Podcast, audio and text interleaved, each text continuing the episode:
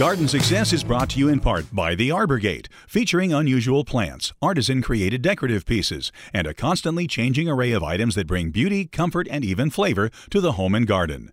Arbor Gate, 15635 FM 2920, Tomball, Texas, 281 351 8851, or arborgate.com. Garden Success is also brought to you by the Farm Patch Produce Market and Garden Center, 3519 South College Avenue in Bryan, 979 822 7209.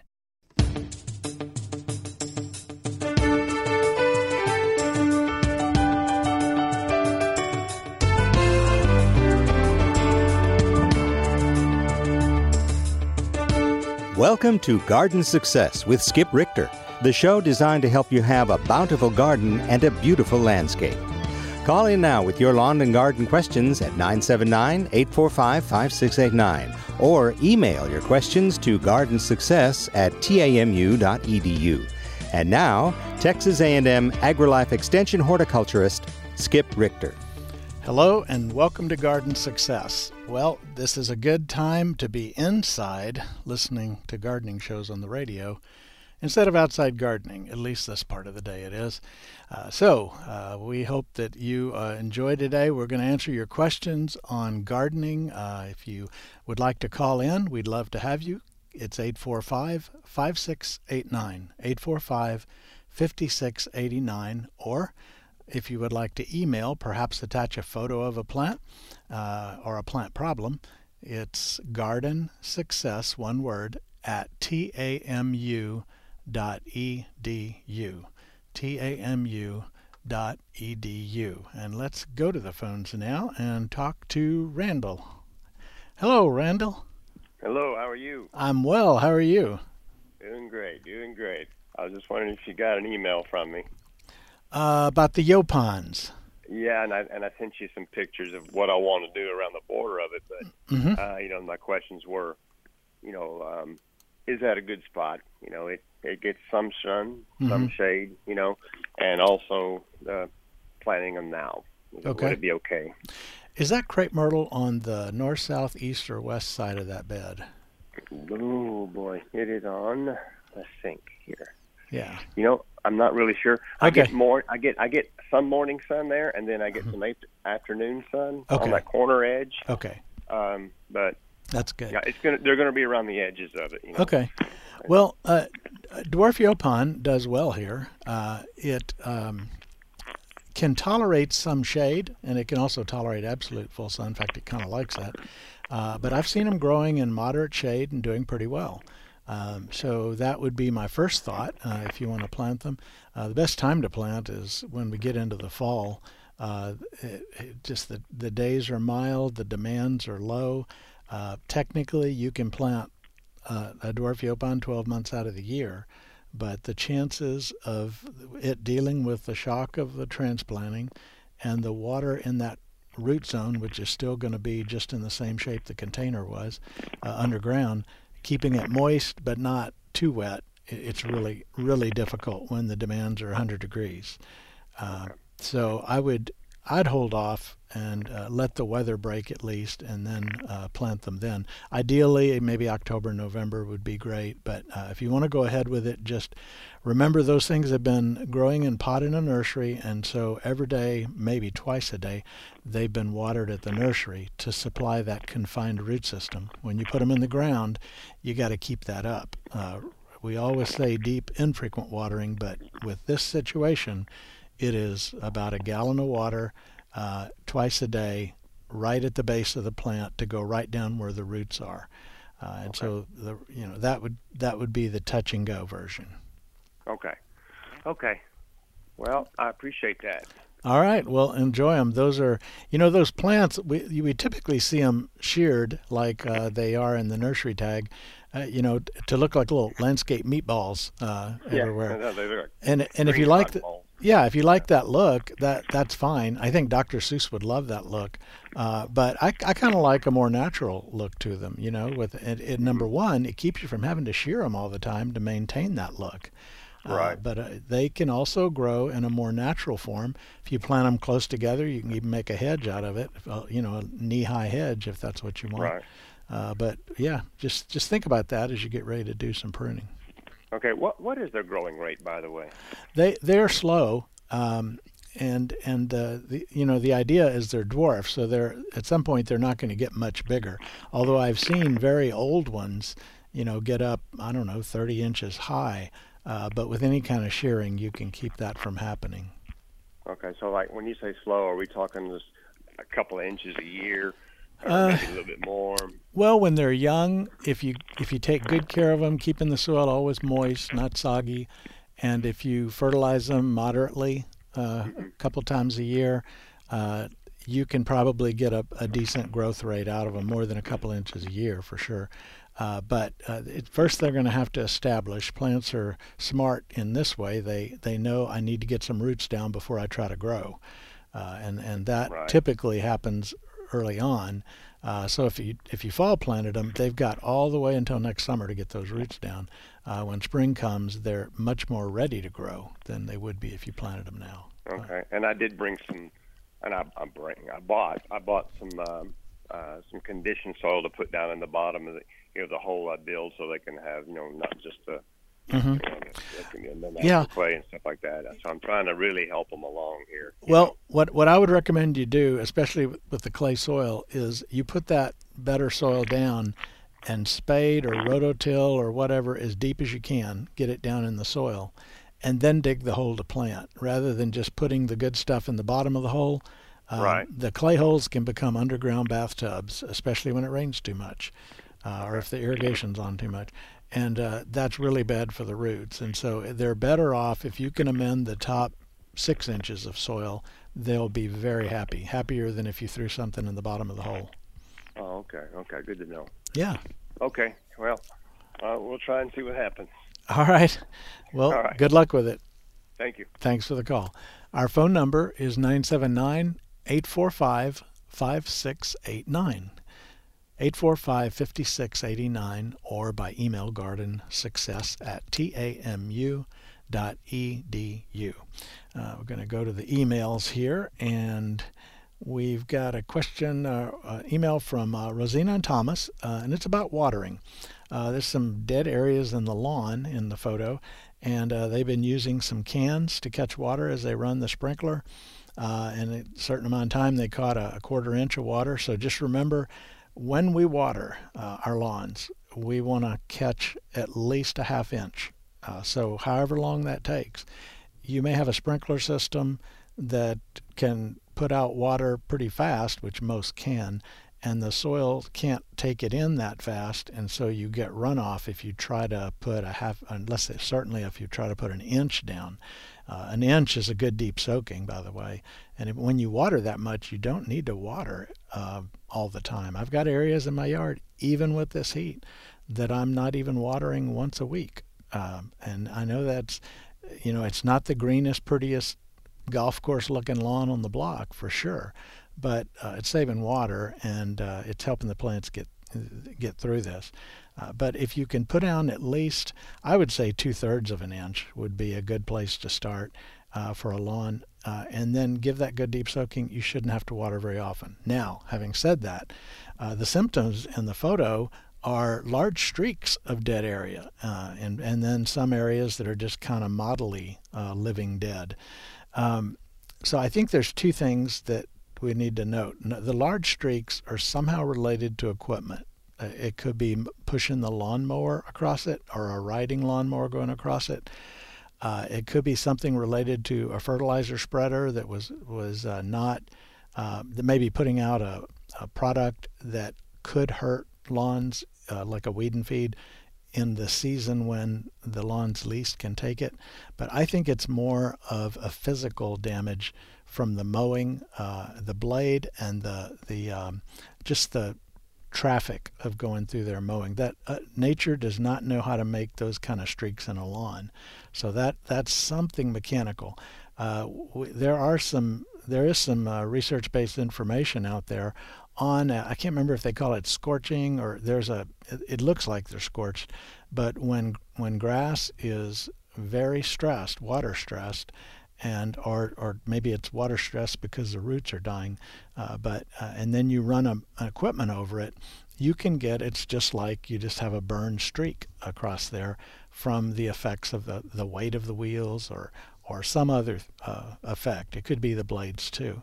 So if that if that blade is is not sharp uh, and if the grass is kind of semi wilty when you mow, uh, that's when you can often get some of that kind of damage. So you might check that, make sure the blade's sharp, and uh, if you're go- when you water and you get the leaves perking up, uh, you know the next morning they look good.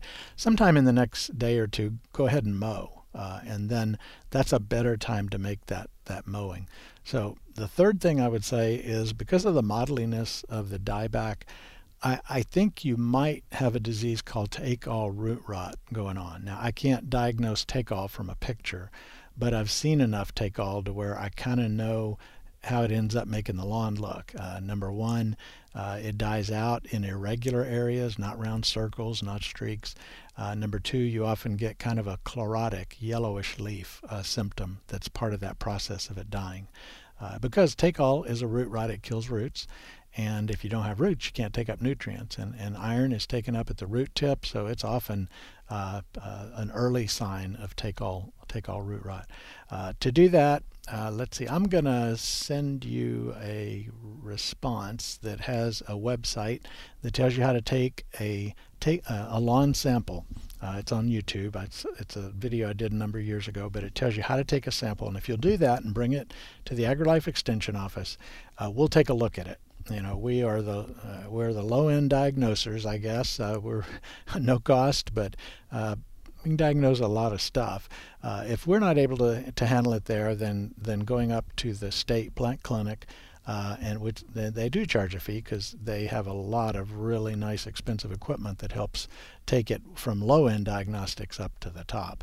And so it may be necessary to uh, take a sample to the diagnostic lab. But let's start by looking at it here at the local level, the county extension office, and I'll be glad to do that. I will reply to your email with a link to that that web um, uh, video. Uh, let's see, our phone number 845 5689, 845 5689, or by email at gardensuccess at tamu.com tamu.edu. Garden Success at tamu.edu. Uh, this is uh, had an interesting email uh, come in from Linda uh, about some zinnias that reseeded, which zinnias will do, but some of the plants don't have the normal zinnia-looking flower. They look almost like little globes. And I uh, I have not seen this before. Uh, you learn something new every day. I do not know uh, if maybe in the parentage of the breeding line there was some of that because when when you buy zinnias, you're almost well often you're buying a plant that's been crossed, uh, and so uh, when you take seed from a hybrid type plant, then the results are going to come out different than the parent. All the genetics that are mixed up into that hybrid start to separate out when you collect the seed, and you're going to hit off all kinds of different uh, or at least two kinds of different zinnias that are coming up. So the globe thing is very strange. It's only happening to one plant uh, that I see there, or it's it's distinct within a plant. So I think that's a genetic deal. If you want to bring, uh, cut off a couple of those or dig one up and bring it by the extension office, let me take a closer look at that. Uh, because in the photo, I, I can't fully make out uh, what's going on there, but that, that is interesting. Uh, Linda, thank you for that email. Uh, let's see, uh, Chris emails, and he has some yucca plants that have bloomed well the last uh, five to seven years, but this spring they didn't. Uh, there, of course, were other yuccas around town blooming, and so why are his plants not, and some others do? Uh, I don't know. I don't know exactly why they didn't bloom this year. Uh, we, you know, we have we have strange weather, and we always blame stuff on the weather because it's often due to the weather. But I don't know if you know, the freeze back in February of last year affected the plants in some way where they kind of missed a cycle. Uh, that is possible, uh, but it also it it also could just be uh, due to maybe a lack of sunlight or some other thing going on, but that wouldn't have changed dramatically in a year. So I think wait and watch, and I think it'll be fine next year. Yucca is a tough plant. It lives on the hillsides of central and west Texas, where you know nobody's pampering that. It's lucky to even have some soil to get its roots down in some of those places, uh, and so there's no uh, well, you need to fertilize it or you need to water more or anything like that. It it's if it's established, which yours are, five to seven years, uh, then I would just wait and watch, and I think it's going to do better uh, next year. Uh, let's see, it's time to go to the phones and talk now to Jake. Hello, Jake. Hi, Skip. Hey, what's up?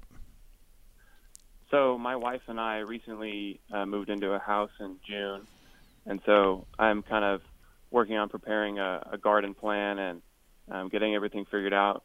But kind of looking towards the the winter slash fall time, I want to first kind of get my woody plants established. There's not really anything in the backyard to speak of, and so um, first off, I, I want to plant some pecan trees back there. Mm-hmm and we got a pretty pretty good sized backyard. And Okay. um, I know one thing I wanted to ask you about was I know you say you don't want to amend, you know, the hole in particular. You don't want to put any compost down in the bottom of the hole. Right.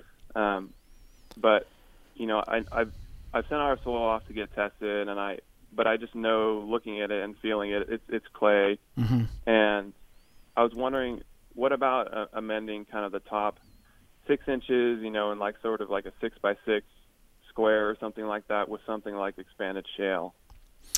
You know, um, I guess for the first few months or year, the plants might respond a little better to that, but long term, it's going to be of no benefit at all. And when we plant things, they've got to grow in the soil we have.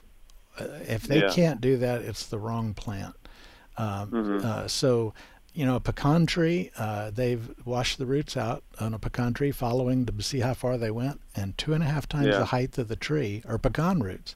So, Mhm. if you did a 10 foot area, it it just it, it, the the tree is going to have 98 99% of its roots outside that area probably more than Mhm. that uh, and so I, I, I don't recommend doing that if you were planting shrubs and you had a nice large raised bed uh, that's a smaller statured plant it's still going to have extensive Mhm. roots but i would say amend the whole bed uh, so that it's rich soil for it to grow in that's been amended and and Mhm. that would be helpful but uh, when we get to the point of trees uh, I don't. Uh, I, I just think it's going to have to grow where it is. Let me say a couple of things about pecans in town uh, or in Mhm. na- neighborhoods. Oh, first of all, by the way, congratulations on your new home. that's exciting. Thank you very It's much. always it's always fun to get to have a home where you can uh, paint from scratch your landscape as you want it Yeah. to look. And I'm happy to put some plants in the ground. Yeah, good. Not government pots. hmm Well, this fall's a time to plant all your woody ornamentals and even the best time for perennials, too. Uh, but pecan trees, uh, if you have a pecan orchard and it's going to be at all successful, it's going to be on alluvial, which is river bottom Mhm. soil. Uh, the pecan orchards, you know, in the middle of Bryan College Station, the soil we typically have here, uh, it, that would not be a profitable orchard because the trees aren't going to thrive Uh-huh. in that. Uh, the other thing is, uh, pecans have their issues. Uh, limb drop, limb droppage. Uh, there's foliar diseases and some foliar insects that can kind of make a mess of things. And then there's the squirrels in the neighborhood. And and I think if you if you plant a pecan tree, well, it is the state tree, and there's a sentimental uh, factor there. But I don't think Uh-huh. you're going to eat many pecans. Uh, and I hate to Yeah. hate to have you get you know 10 years down the line and realize you know what I should have just gone with something else uh, but uh, but uh, I just want to say that to kind of moderate expectations in terms of of uh, large harvests now if the tree is completely isolated there's not a, a rooftop to jump to the tree or another tree or a power line to jump to the tree you can put shields on the trunk that squirrels can't jump over or climb over and Mhm. if, if it's truly isolated and you prune the limbs where they're not down low, in other words, a squirrel can't figure out how to get into that tree, uh, Yeah. then you might, then you would be able to get uh, some crops. You just have to be there when they fall before a squirrel runs across the neighbor's yard and takes it. hmm Uh, so those are just some thoughts on, on the pecan. If you're going to plant one, there's a publication on Aggie Horticulture website. It's Aggie dash Mhm. Horticulture, and uh, there's fruit and nut section, and there's a specific pecan uh, publication, and it shows you the state and which varieties are recommended in each part of the state. And over in these Mhm. eastern areas where we get a a lot of rainfall compared to, let's say, west of Interstate 35, um, the varieties that are, we recommend are very disease resistant. It doesn't mean they don't get anything, but uh, they they are very disease resistant, and so that would give you more hope for a yard tree. Uh, the pecan scab and, and several other diseases can make it where you know you, your tree looks bad, and so in a home yard, it, trying to spray a 40 foot pecan tree even uh, is just not practical. So Right. I, that's probably more Yeah. answer than you you ask in a question, but I wanted to throw that in there because I know other people are probably thinking about planting pecans in the yard too. Yeah. Qu- quick follow up to that: Would the amending the soil with shale be more appropriate for planting like a citrus tree? It would be. Uh, you you would just want to do a large area. I would say 10 feet wide. Right. Um, hmm the the shale is a benefit if used in a significant quantity in clay soil. Yeah. If you have Mhm. anything other than a clay, shale is not going to be a benefit. And if you just put an inch of shale down and rototill it in, it's not going to be a benefit. Uh, but it, probably about four inches of shale uh, mixed down as deeply as you can can make a significant difference in the internal drainage of a clay soil. And some studies by AgriLife up in Dallas uh, looked into that and, and showed that. Uh, but it, I guess the analogy I like to use is imagine you have modeling clay, and I give you a few grains of sand or uh, pea gravel, and you mix it all in. What do you have? Well, now you have modeling clay with pieces of pea gravel here and there all through it, and it didn't do anything to loosen up the clay. So we got to get a quantity in there to, to get that Right. benefit. Yeah. I, I've I've seen some of the videos. I believe from Dr. Uh, George Yes. on YouTube where he talks about mixing.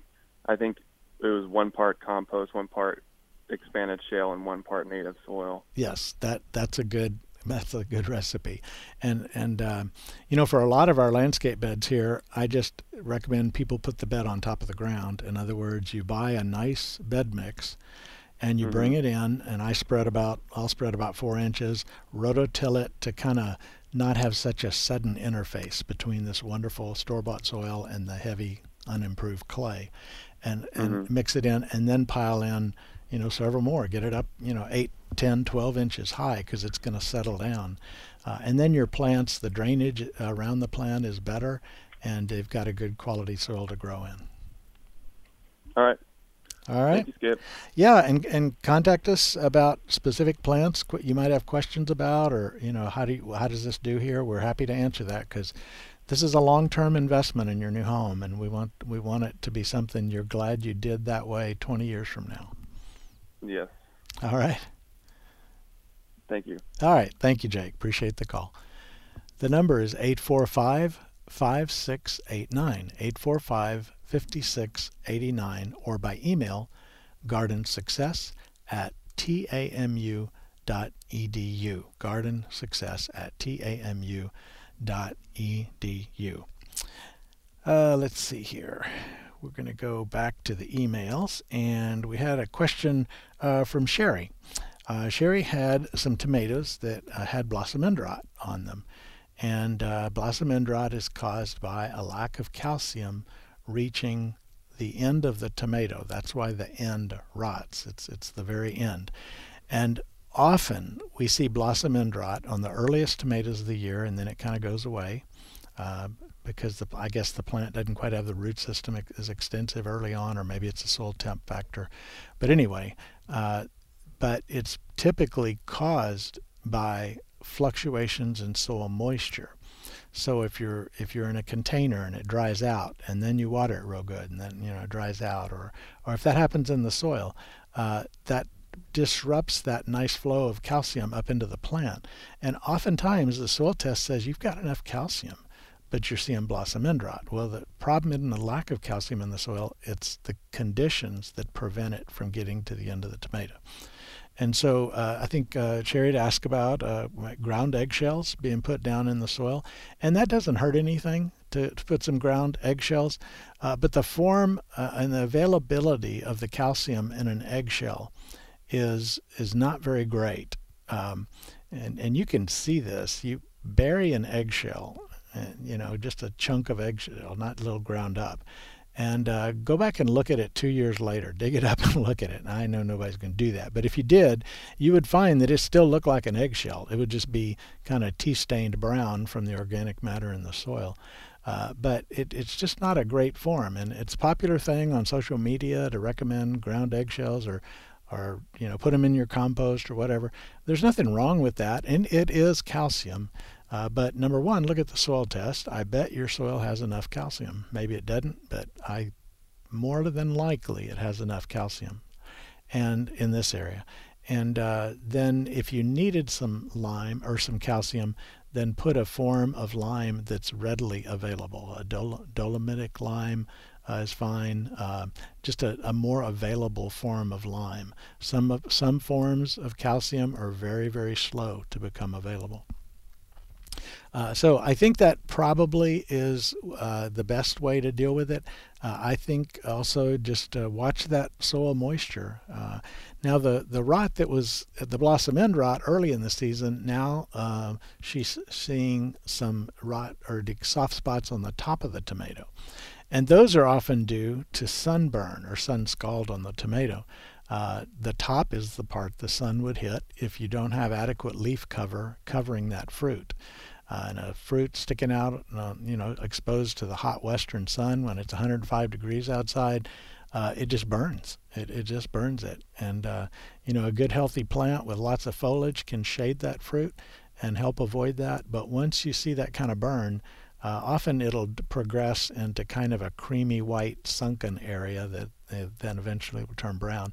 If you're just seeing the rot itself, it could be from some old damage. Uh, it could be possibly from uh, moisture that settles there, especially around the stem end. Uh, when you irrigate or get rain, that's the spot on the tomato, just based on the way a tomato hangs down. That's the spot that collects and holds some water right there at the stem connection. And sometimes we'll get, if it's frequently kept wet, we may get some decay from that too. Uh, but those are just some thoughts, Sherry. Congratulations, first of all, on having tomatoes this time of year. That's a that's a green thumb accomplishment in and of itself. Our phone number is 979 845 5689. 845 5689 or by email at gardensuccess at tamu.edu. And let's talk about some things going on around town. Um, on Saturday, July 23rd, which is this Saturday, at the Brazos Valley Museum of Natural History, they're going to have their annual Wish Upon a Butterfly event. It's uh, that's out at 3232 Briarcrest Drive in Bryan, uh, out at the Brazos uh, Brazos Center out there. Uh, 9:30 a.m. to noon is the event. There'll be a butterfly release to honor someone if, if, if you wanted to to uh, do that. But there's a there is a, uh, a ticket purchase that you need to purchase one per family, not per person, but per family. That gets you into the museum first of all, which is which is well worth it, and then the, you'll get to see in there, and the, uh, the kids will love this, but an observation beehive where you can watch the bees working. Uh, it also includes some butterfly displays that are really cool and live music, refreshments, and activities. And if you dress up as a caterpillar or a butterfly, you get a gift. There's a free gift uh, for that. So, uh, the butterfly purchase, if you wanted to purchase one as a release for um, uh, in memory or honor of a family member, they're twenty dollars or six for t- for hundred dollars. Uh, and I'm sure that goes to a very good cause as well. The Brazos Valley Museum.org is the website. Saturday, this Saturday, July 23rd, from 9:30 a.m. to noon. Our phone number is 845 5689, and we're going to go back to the phone now and talk to Kim. Hey, Kim. Hi, good morning. How are or you? Good afternoon. Sorry. Yeah, I never know what to say. I mean, because technically it's afternoon, but it's really just noon. just hot. That's all I know. There you go. Um, I was wondering if you could give me some good tips on how to get rid of grasshoppers without using an insecticide. There's not a great way. Okay. Uh, row cover fabrics can help exclude them, but grasshoppers can eat through row cover fabric, uh, mm-hmm. you know, if they're hungry enough. Um, th- you said not using an insecticide, but I'm thinking you probably probably mean a synthetic insecticide. Right, Uh, a chemical uh-huh. insecticide. So there's a there's a product called Nolo Bait, N O L O, and it is a disease of grasshoppers. And if you can treat the area where they're growing up, uh, it's effective. You don't once they're flying around jumping on your plants, Nolo Bait is no no use. Uh, okay. But when These they have very large grasshoppers, more like locusts, that just won't seem to stay off my um, plants in the butterfly garden. okay, uh, are they what color are they? Green with some brown. Okay. Yeah, I, I know the kind you're talking about. Uh, well, if you could, you know, they're- once they have wings, they go, they fly, and they often will Yeah. fly from a grassy field into your your uh, lawn. Uh, but if you could treat the area where they're hatching out, with the the nymphs have to hop around. They don't have any wings, and the Nolo Bait will will get rid of them in that stage. But it's not easy to do, especially if you're having to treat a very large area. There's going to be some expense there. So once the grasshoppers are up and flying in, I do not know, other than a chemical insecticide, uh, I don't know a good way to kill them. Uh, that you know, it's, you can't put a night light out and attract them to it, or any other thing. Uh, they are what they are. So covering the plants to protect them would be the only thing that comes to my mind. If we got any entomologists listening in that know better, uh, please do let us know. I've tried to catch a few of them, but but it's hard. They seem to really like the milkweed more than anything else. So. Really? Okay. Yeah. My other question regarding the same plant is I have a horrible aphid infestation on some of the other milkweeds. I've used neem oil several times Mhm. with some soap, but it just seems like I'm continually having to go back and spray. Are these are, are these yellow, deep yellow aphids, brown, uh, golden yellow colored? Yes, yes. Okay. Well, milkweed can survive covered wall to wall with those aphids. Uh, it they are sucking juices out of the plant, but it just doesn't kill it, and it it survives. And I actually plant that milkweed in my garden because when you get those aphids on the milkweed, they're not going to go to your roses, they're not going to go to your tomatoes. It's a different aphid species, and not going to go to your crepe myrtles. And you will get every beneficial insect in the world that eats aphids uh, in there. There'll be parasitoid wasps, there'll be uh, hoverfly larvae, there'll be lady beetles and lady beetle larvae, and so on. And so I look at it not as a problem, but as just a nursery for beneficial insects. And so I don't know if yeah, I don't know if that kind of mind shift is is possible, but if you can make it, I, I think you just don't worry about them. They'll, they'll Okay, I think I was concerned because I saw that they were getting on some of the herbs that were nearby, and that started worrying me that they were going to spread. so you saw the same yellow aphid on the herbs? No, I just saw the white dots, and so I Okay. what they were. Yeah. Well, there are a lot, a lot, a lot species of aphids out there, Okay. and uh, they they don't each just eat one kind of plant, but uh, they they do have a range, and and I have not discovered another garden or landscape plant that this particular aphid. It's called the oleander aphid. It's one of the names for it. Uh, that even oleanders I haven't seen them on, uh, but I haven't seen another plant that this aphid gets on. And there may be one out there or two in the landscape, but in general, uh, I have a plant. I used to have a plant right where I park my car every day to go in the house, and every day I get out and see it, and it'd get yellower and yellower as the aphids proliferated. And then within a week, I'd go look at it, and it's just a few aphids here and there, and I'd see the pupa of hoverflies and the the uh, pupa of lady beetles because they had raised another uh, generation uh, off the aphids on that plant. Huh. Is there anywhere in town to buy ladybugs? I don't know any place to buy them, uh, and we don't recommend buying a mail order. Uh, that's a, Yeah. a species of lady beetle that's often collected uh, uh, during their hibernation, is one time. Uh, and they, they just we have lady beetles here so if you have aphids they will come and you got to be patient i had some aphids in the garden this year and uh, I, we were not getting any beneficials on them and I, I, just waited and waited. I had some plants. I just let the aphids have them. And now, uh, last week, I went out and I'm telling you there's beneficials that I had to go look up uh, because that kind of aphid crop brings in a lot of feeders that like to eat them. And so I would I would say that's the best thing to do. If you learn what they look like and learn what their larvae look like and their pupa look like, uh, when you're out and about and you see some on a plant, you can give them a, a free ride to your house. Okay. But you got to have something for them to eat. Okay. Well, I'll stop treating. That's that's great news. One less thing to do. we got plenty to worry about uh, without. Sure bye bye. All right. Thank you, Kim.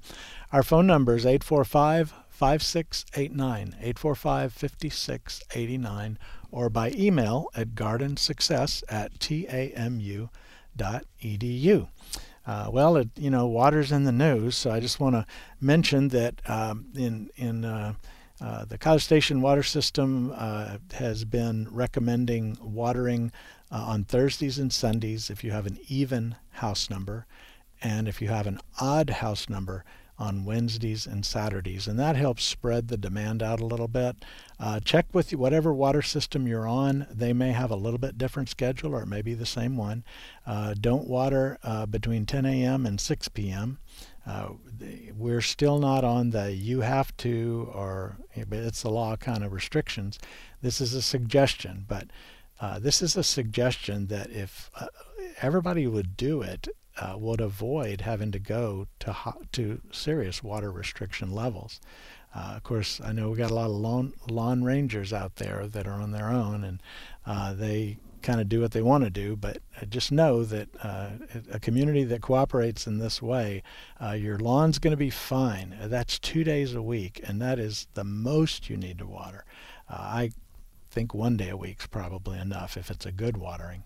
Uh, but two days a week, uh, so everybody can live with that. Your grass will look good. Don't worry about that. If you see leaks uh, and uh, you can report them to the water system, it's 855 528 4278. 855 528 4278. And that's good because, my goodness, a leak wastes a lot of water. And the quicker someone can get out there and, and get it under control, uh, the more water is saved for your lawn when you need it, or for drinking water, or for showers, or all the other things we need water for. Uh, just a kind of something we learn to take for granted as you reach the spout, turn it on, and there's fresh, quality drinking water available and cooking and everything else. So uh, it's one of the many benefits we enjoy these days. I want to talk about a couple of events going on. By the way, our number is 845 5689 or by email gardensuccess at tamu.edu. Uh, the um, uh, A&M Horticulture Department uh, and uh, myself at the Brazos County Extension Office are putting on a home winemaking um, event. And the home winemaking event is going to be an opportunity, if you're interested, uh, for you to be able to do some hands on winemaking. Uh, it's going to be at the uh, Peach Creek Vineyards, which is out um, kind of close to where Santa's, Santa's Wonderland is, south of town, but, but off to the east of there. Uh, and the Peach Creek, Peach Creek Vineyards, uh, if you're interested, uh, here's what you're going to learn. You're going to learn how to determine the ripeness of your grapes, how to harvest, how to process them, uh, beginning the fermentation process, and there'll even be the opportunity to take home your own wine to finish it out there. And they'll be providing the supplies. Now, uh, Fran Pontasch, one of our grape specialists, is conducting this, uh, and I'm helping. Uh, but it's uh, phone number if you'd like to call to RSVP, because I'm sure it's limited space, is 458 0131. That's the 979 area code 458 0131. If you don't get that down, call us at the extension office and we can give it to you there. Now, the cost of this is $40, but that's all the supplies. Not only are you learning how to make wine, so if you want to grow grapes in your yard, but you got the supplies to get a little batch started there. That's Tuesday, August 2nd from 8 a.m. to 11 a.m. at Peach Creek Vineyards. But you do have to RSVP, don't just show up. All right, let's see. Let's go back to the phones now and talk to Catherine. Hello, Catherine. Hi, Skip. Thanks for taking the call today. Mm-hmm. I'm calling just to ask during the heat stress going on, when bushes are dropping branches, or trees are dropping branches, and then bushes are becoming brown, is it best to just leave them alone and let them do as they will, or does it help at all to trim back? I would not trim them back at this point. And you may find, uh, number one, the whole plant could be killed, uh, not because you trimmed it, but because of the drought they're going through. Uh, and so if you wait, you can see where the dieback is to, and then you could do the pruning if it wasn't completely killed. Uh, and it's just uh, pruning uh, it's kind of an invigorating process, and with this heat and, and drought, uh, there's not going to be a lot of invigorating. But the last thing we want them to do is try to put out some succulent, fresh, new tissues and shoots that uh, they're just going to have a heck of a time trying to support, because obviously they're turning brown because they couldn't support the, the foliage they already had. So I would wait uh, and see. And if any, the earlier you can go into rescue mode on trees and shrubs, the better. Uh, if the whole thing's brown, uh, something like a post oak is probably gone. Uh, probably not going to come back. Uh, there are plants that can turn brown and bounce back, like the cypress trees we see around here. Uh, they can brown out, and often in August you'll see them brown out. Maybe a little growth at the ends of the branches, uh, but they bounce back pretty well. But a lot of things don't. Well, that's great information. Just let them be and we'll yeah. make our way through this drought. Yeah, make the way through the drought. Uh, rescue watering once every two weeks. A good soaking, you know, getting an inch of water out there over the ground, soaked in, will keep them alive. You're not supplying everything the plant would need, but but you're keeping them alive, and uh, so that that would be within your control. And uh, you know, if you got to go replace a tree or a shrub, that's that's pricey, and you're having to go backwards to a little plant when you may have had a big one to begin with. Yes, all right. You've given great advice. Thank you for your help. Thank you, Catherine. I appreciate the call. Oh, you take care. Bye bye. Bye bye. 845 5689 if you'd like to give us a call, or garden success at tamu.edu if you would like to email. Uh, Linda uh, has a maple tree that uh, she planted last fall, and the leaves are turning brown at the ends. And is that a sign of too much or too little water, or, or maybe a water quality issue like sodium? Uh, the young red oak has the the um, also has browning leaves, and the tree loses branches uh, like sometimes at the top and periphery. And so I'm gonna. You've got a lot of possibilities going on here, Linda, in this in this series of pictures. So I'm to kind of comment on all of them. Um, so First of all, a tree planted that recently has still got a very limited root system. And I would say on those young newly plants, if, if you can now keep it about five feet around that tree uh, with a good, consistent, moist soil, a good soaking consistently. Uh, we said uh, established trees, you know, every two weeks is fine. That's not true with new trees. New trees uh, that are, let's say, six months or less in the ground now, uh, those things are needing to be watered, you know, every week, a couple of times probably, to still to keep them going. And so make sure you do that. The browns of brown edges and tips and margins of the leaf is a sign of drought injury. It can also be a sign of fertilizer burn, but I doubt that's the case uh, with your trees. Now the red oak that's that's kind of tall and has yellowing leaves that are browning on the tips, it's got a major root problem, and um, sometimes oaks get sold that are native to a more acidic soil condition. We have more than one type of red oak uh, around the country, for sure. And uh, some of these uh, oaks that like a acidic soil, they just aren't going to do well in a high pH clay with the high sodium or higher, which also is sodium affects pH, water. And so it may be the wrong species. The other thing it could be is a circling root around the tree. So dig down with a hand spade or trowel around the tree. Uh, maybe use water to wash out if you need to, and look for a root that's going in a circle. You know, it'll be uh, somewhere between a six-inch circle and uh, could be a little bit bigger, but it, it wouldn't be showing the problem if it was bigger than six inches. But you got to cut those circling roots because eventually they strangle a tree and if it's been in for a while, that uh, that is a problem that we see. We often see that on Bradford pears, and you know, typically eight years down the line, uh, that circling root and the growing trunk uh, come together, and the root ends up as a strangling uh, factor on the tree. So, I would look at those two possibilities. Um, the branches that died back and didn't come back, I would prune those out. You could make that pruning cut now if you wanted. Now, the eggplant uh, is not uh, that you have is not uh, setting the blooms well. And eggplant's pretty tough. It, it's one of the few nightshades in our gardens that sets really well, uh, typically, even when it warms up a little bit. Tomatoes don't really like that, and even peppers don't set well in the heat. Uh, they'll set, but not as well. Uh, so that eggplant, it could just be the temperatures that we're having. Uh, it also, it could be that it's only getting some morning sun. and having more light helps make more carbohydrates that, that encourages bloom and fruit. But the fact that it's blooming and not setting, uh, I would just make sure it's getting plenty of water. Uh, and you can't change the lighting right now on this this plant. Uh, and hopefully, as the weather breaks just a little bit, you're going to start seeing some more fruit set.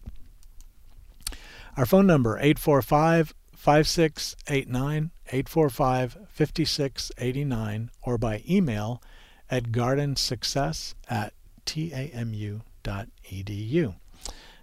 Gardensuccess at tamu.edu. Another event uh, coming up or going on around town, it relates to our extension office and our Master Gardening program. Uh, we are starting the new Master Gardening class for this fall uh, at uh, the end of August, the very end of August.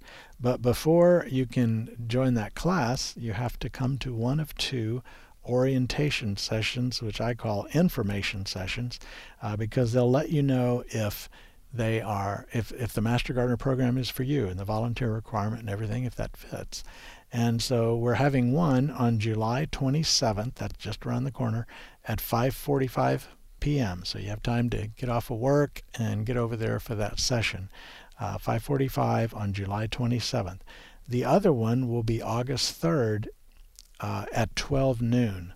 The the 3rd of August at uh, 12 noon, and uh, so hopefully you can make one or the other.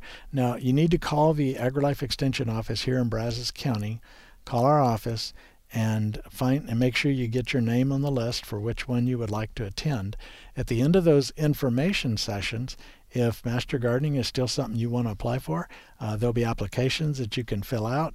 Uh, but we're doing them kind of early so that you have basically a month uh, because uh, it's an extensive class. You know, we go through a number of weeks, meeting every week, and that requires some um, adjusting of the schedule. Maybe, uh, maybe you have to ask for for one day a week off of work or something else.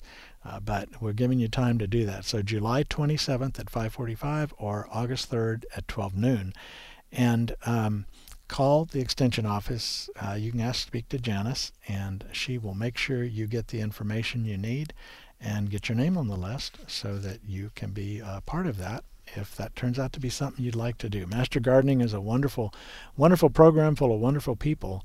Uh, it is a, a, very extensive horticulture training class. We cover everything from soil, uh, uh, diseases, insects, um, uh, lawns, uh, vegetables, fruit, uh, water conservation, all kinds of topics. And, and we often have uh, PhD specialists that are that are giving the talks. Uh, I give some of them myself, uh, and uh, it's it's a very good uh, way to learn. But it's learning with a purpose, and that purpose being to use what you learned to help us extend extension to serve more people in the county. Master gardeners are giving talks uh, for groups. They are out uh, managing a demonstration garden for educational events there. Uh, you'll see them at the library, uh, some of the libraries where they're uh, teaching kids about gardening and many, many other things uh, that they do. but the whole purpose of the Master Gardener training is to have a team of volunteers that can help us reach more people from the AgriLife Extension program. so uh, if you're interested, call the extension office. Let's see, I believe we have a phone call waiting from Maggie. Hello, Maggie. Hello, good afternoon, Skip. Hey. I was just wondering what is the best time to trim the live oaks, mainly the dead branches and maybe one that's got to go too low? Uh, the best time would be midwinter to late winter. Uh, so we will say January, possibly as late uh, early February, but not too much later than that. And um, uh, that way, uh, they will heal fast because the fastest time uh, for healing is early spring. Okay, so I'll just I'll put it on my list. When I trim my roses, take care of the branches. Okay, Skip. Thank you so much for the information. I appreciate it. All right. Well, good luck with that. Thank you. Okay. Thank you. Mhm. Bye. Bye bye. All right. Okay, let's see here. Uh, our phone number 845-5689 or by email gardensuccess at tamu.edu. Uh, we let's see. There's a um, uh, oh, Bauman uh, emailed and said, please let the audience know that if they buy ladybugs, they need to release them at night or they'll fly away. Uh, you know that is that is um, often true. What we usually say is you want to do two things. You want to release them where there are pests because lady beetles are not philanthropic. You never hear two lady beetles saying, Mildred, there is no aphids here to eat. Uh, let's fly to the other yard. And Margaret, uh, the lady beetle, looks back and says, No, uh, they paid a lot of money for us and they're so excited to have us here. Let's just lay eggs and maybe our babies will starve, but we want to be here for the gardener. Of course, that's ridiculous. But uh, I, hopefully it makes a point that if they don't have something to eat, they're gone. And if you shake them out uh, and dump them on the ground, they're going to hit and take off and fly. So what we usually do if we're releasing them, and again, I do not recommend buying and releasing them, but if you do, uh, you just kind of open up the little bag they came in and let them crawl out. Uh, and as, as they crawl out, uh, they they hold up pretty well. I saw a demonstration by a company that sold beetles one time, lady beetles, uh, where they took a Seven Up or Sprite, and they shook it up, and then you know what happens when you shake up a can of Seven Up or Sprite, and they they popped the lid, and it spewed Seven Up or Sprite all over the plants, and the lady beetles were gathered around each of those sugar drops, just feeding like crazy. They crawled up on the plants because they had been released down low gently, and they crawled up on the plants and started feeding. They, they, that's attractive to them. And uh, so that will also help kind of settle them down and uh, make them maybe want to hang around a little bit longer. Well, let's go back to the phones again 845 5689, and we're going to talk to Brian. Hello, Brian. Love your show, but quick, two quick questions. Uh, got the City College Station's recommendations on uh, how often to water. Yes. But they also said to water for five minutes, let it soak in, then go back and do another five minutes, let it soak in, and et cetera, et cetera. I, I don't have that kind of time. Second question, chinch bugs. Chinch bugs are in the lawn again. Mm-hmm. And uh, already treated them twice this year and doesn't seem to be helping. You got any Yes. advice for super strong chinch bug killers? Absolutely. We even we had an email too. I'll, I'll hang on and listen because I know you're busy. All right. Well, thank you for the call, Brian. Um, Thank you. Love, love your show. Thank you. Regarding the watering, uh, five minutes is not going to be long enough. Uh, I don't know if there's probably a breakdown in communication there on that, but um, the the goal would be to turn on your sprinklers and put some straight-sided cans, like a bean can or a coffee can or a tuna fish can. Put them up, bunch of them all over the lawn or the area where it's getting watered, uh, and then see how long does it take to catch an inch of water. Now, what you're going to find is you're not going to be able to catch an inch of water. At some point, you're going to see runoff, and a little short of that time is how long the sprinkler should run. Then it should go off for about 45 minutes to let it soak, and then come back on again and run until that point. And you'll kind of figure it out. And you can set your little clock to re- water repeatedly, but uh, it's not going to be like five minutes and then wait and five minutes and wait. It's going to be a longer time. But depending on the sprinkler heads that you have, the pop up heads that just spray water continually in all directions, they put out a lot of water fast. There are rotors, and that's the stream that you see that kind of gradually moves across the lawn uh, and then comes back the other way. They put out water pretty fast, but not as fast as pop ups. And then there's multi stream rotors that look like little fingers shooting across, little fingers of water shooting out. Uh, and as they get to the other side, uh, they sort of disappear and then new ones appear. They don't go back and forth, they just go in one direction. Those are very uh, efficient at putting out water. So you could run one of those for longer than you could, way longer than you could run a pop up sprinkler and before you started seeing runoff. And so it's it's your own yard, your own system, your own pressure, your own type of sprinklers, and so on. Uh, if it's a slope, you're going to have runoff faster than if it's level, and and so on like that. Uh, but just keep in mind that um, the goal is to get at least a half inch, probably better two thirds of an inch, and maybe even up to an inch down, especially if you want to benefit the tree with that particular watering cycle uh, and on when you water. Now, chinch bugs. Uh, we had a, a, question also from uh, Kimberly about chinch bugs. Uh, when is the best time to treat them uh, in the St. Augustine grass? Well, chinch bugs have two generations a year here. In the in the early summer, spring, early summertime, there is a first generation that doesn't amount to much, and then those go through the life cycle, and we get the really populous generation, typically in August. Uh, so you shouldn't have been seeing enough chinch bugs to treat in in the past couple of months. Uh, I have not yet seen chinch bug, and I tell you right now with drought, it's kind of hard to tell whether it's chinch bugs or not until you get on your hands and knees and part the grass and look for the little insects. You can go online and see what does a chinch bug look like. There's the adults are black and white, uh, and the uh, nymphs that haven't gotten their wings yet are typically kind of a uh, reddish brown, uh, rusty color with a white band across their back. And there's a little other variation in there. But look for them, and if you see them, then it's the time to treat for chinch bugs. Uh, we don't pre treat, we don't preventatively treat for them. When they start in, in many years, they don't end up being a problem. When they start in and they're going to be a problem, it's time to do the treatment at that time. And chinch bugs almost always start in the sun next to some type of a masonry, driveway, sidewalk, or something like that. And the grass looks like it needs watering. You water it, it doesn't get better. And it just gradually, this problem is spreading out into the lawn. And go to the edge between healthy and dead, somewhere in there is where you're going to find the most of the chinch bugs that you have. So that's kind of the quick uh, and easy on uh, chinch bugs.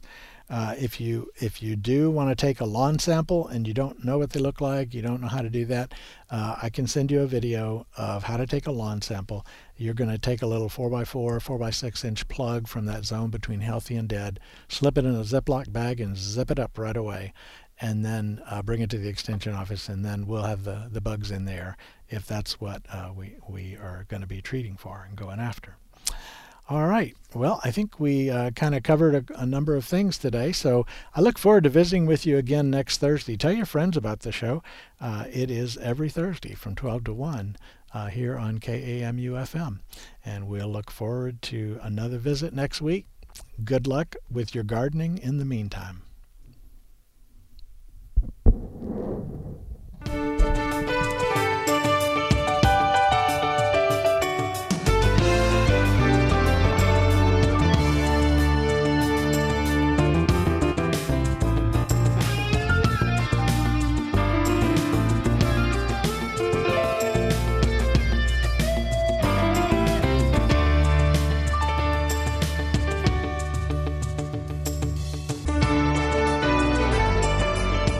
You've been listening to Garden Success with Texas A&M AgriLife Extension horticulturist Skip Richter.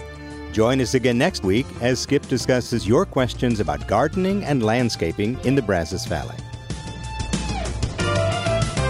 Garden Success is brought to you in part by The Arbor Gate, featuring unusual plants, artisan created decorative pieces, and a constantly changing array of items that bring beauty, comfort, and even flavor to the home and garden.